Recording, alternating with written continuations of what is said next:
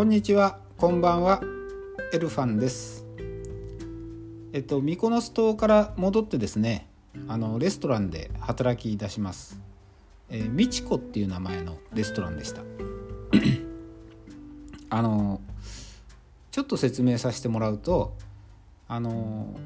大きなフロアにのにあの屋外にテーブルがいっぱい置いてある要するにガーデンレストランっていうんですかねああいうの。あの建物の中じゃなく外で食べてもらうスタイルですね。でお客さんはもちろん観光客もいっぱいなんですけど現地に駐在しているあの商社マンとかもよく来てもらってましたね。で料理は建物の中の2階で作ってそこからあの運んできて、まあ、サービスの人がもあのテーブルまで持っていくと。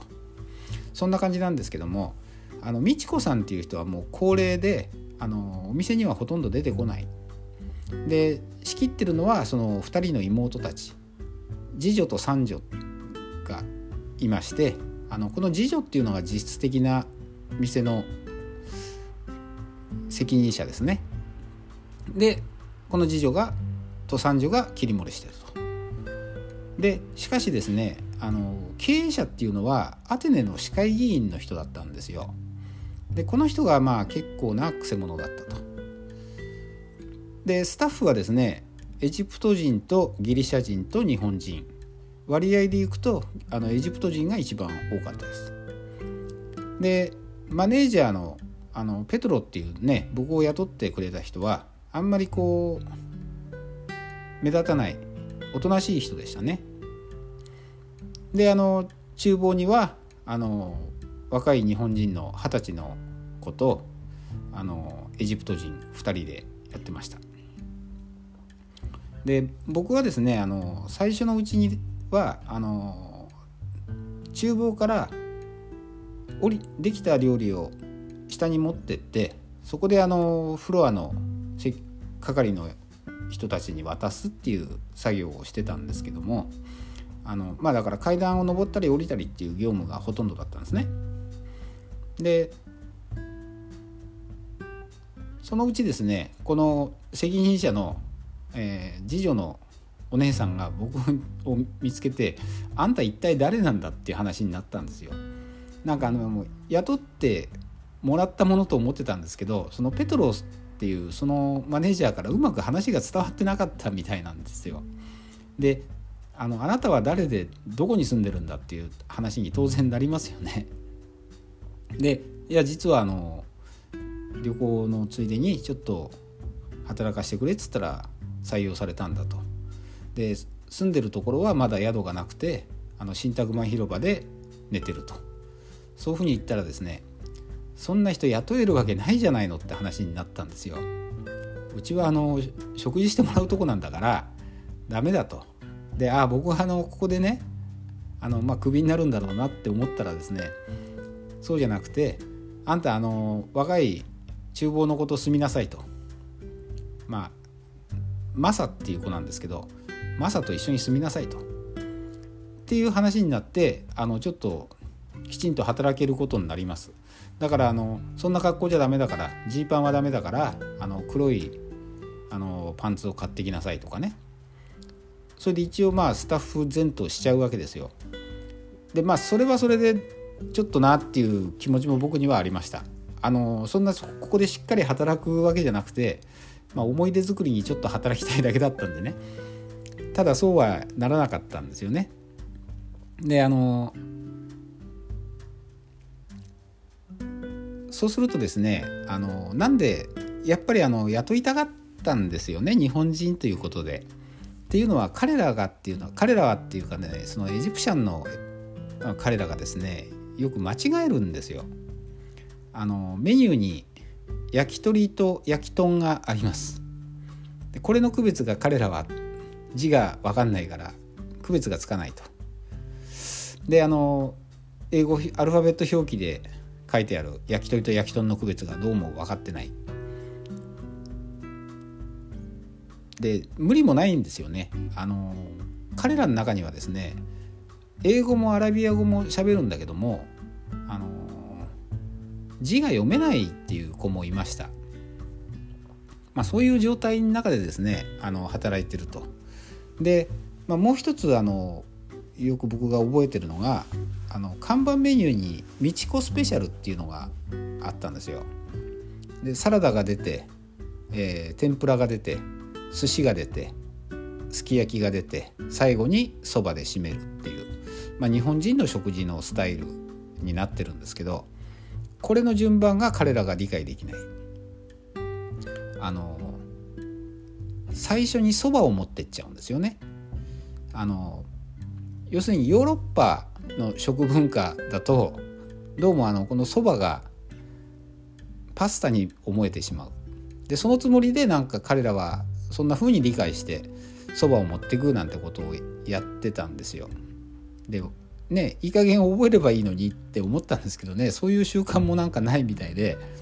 これがあのヨーロッパ人のお客さんだったらそんなに問題にはなんないんですけど、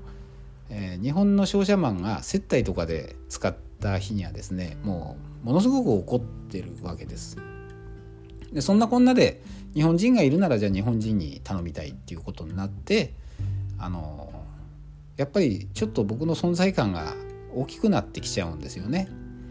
であの僕としてはあんまりそんなに嬉しいことでもないんですよ。あのねちょこっと23週間働いていなくなりゃいいなと思ってたんですけどそうだんだんそうじゃなくなってきちゃったと。でこれがやっぱりですねあのトラブルの原因にもなってきちゃうんですよね。あの彼らエジプト人はですねあのなんか自分の国で働いてるよりも要するにギリシャで働いた方が全然給料がいいと。だからあのわざわざ賄賂を払ってなんか危ない橋を渡ってここで働いてる不法労働者だったんですよ。不法労働者だったらしいんですよね。まあそれがですねあの遊び半分にフラッと来た日本人になんか職場をだんだん奪われていくみたいな感じになってるわけですよね。であの最初はみんなと仲良く働いてたんですけどその中のリーダー格の人間と僕はなんかだんだんぶつかるようになってくるんですわ。であのある日ですねあのビールの空ばビールの空瓶の件で僕オーナーからちょっと注意を受けるんですね。であのみんながねこの間違いをしてると。みんながこうやって要するにあの新しいビールと古いビールを一緒に入れといちゃダメだと。だからこれをみんなに伝えてくれと。あの僕にちらっと言って、まあ、すぐいなくなっちゃったんですけど。でじゃあ伝えなきゃいけないなと思って、まあ、スタッフ全員に伝えるんだったらやっぱりそのリーダー格の人間に伝えてアラビア語でちゃんと伝えてもらった方がいいだろうと思ってその彼に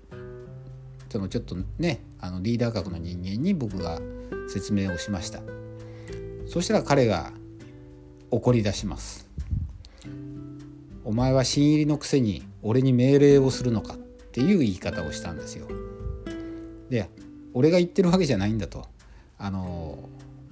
オーナーがそういうふうに言ってたからみんなに伝えるようにって言われたんで今伝えてるんだって言ったんですけども僕はこの「伝える」っていう言葉をあの「teach」っていう英語を使ったんですよね。でそうしたらですねそれを聞いた彼はまあ劣化のごとく怒り出しましたなんか僕はそんなにねあの意味深い意味なく使ったんですけど彼にしてみれば teach っていうのは教師が生徒に使う言葉だぞとお前はそんなに偉いのかと俺は誇り高きエジプシャンだとぶっ殺すぞお前みたいな言い方をしました I will kill you って言いました